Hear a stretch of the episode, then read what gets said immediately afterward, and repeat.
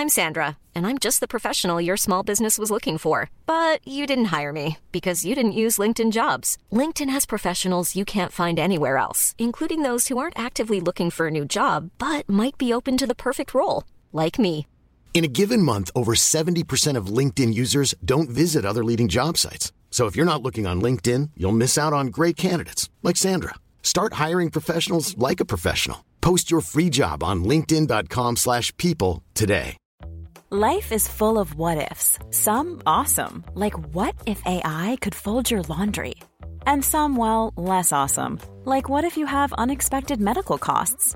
United Healthcare can help get you covered with Health Protector Guard fixed indemnity insurance plans. They supplement your primary plan to help you manage out of pocket costs. No deductibles, no enrollment periods, and especially no more what ifs. Visit uh1.com to find the Health Protector Guard plan for you.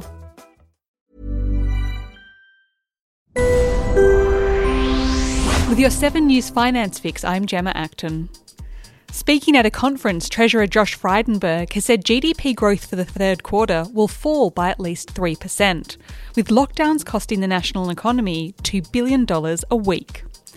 He says he expects the reversal to come as soon as the country is reopened.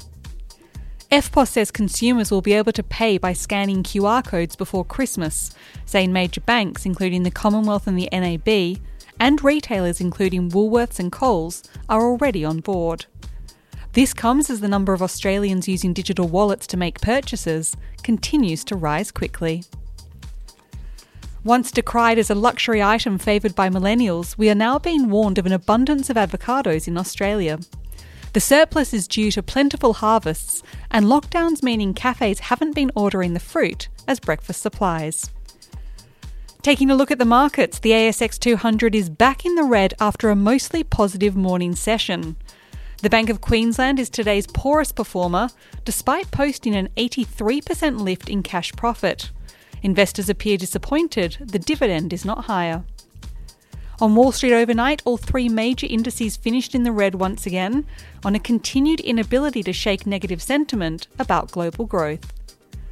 The Australian dollar is buying 73.42 US cents, 83.22 Japanese yen, and 1.058 New Zealand dollars. That's your finance fix for Wednesday, October 13, 2021. I'm Gemma Acton.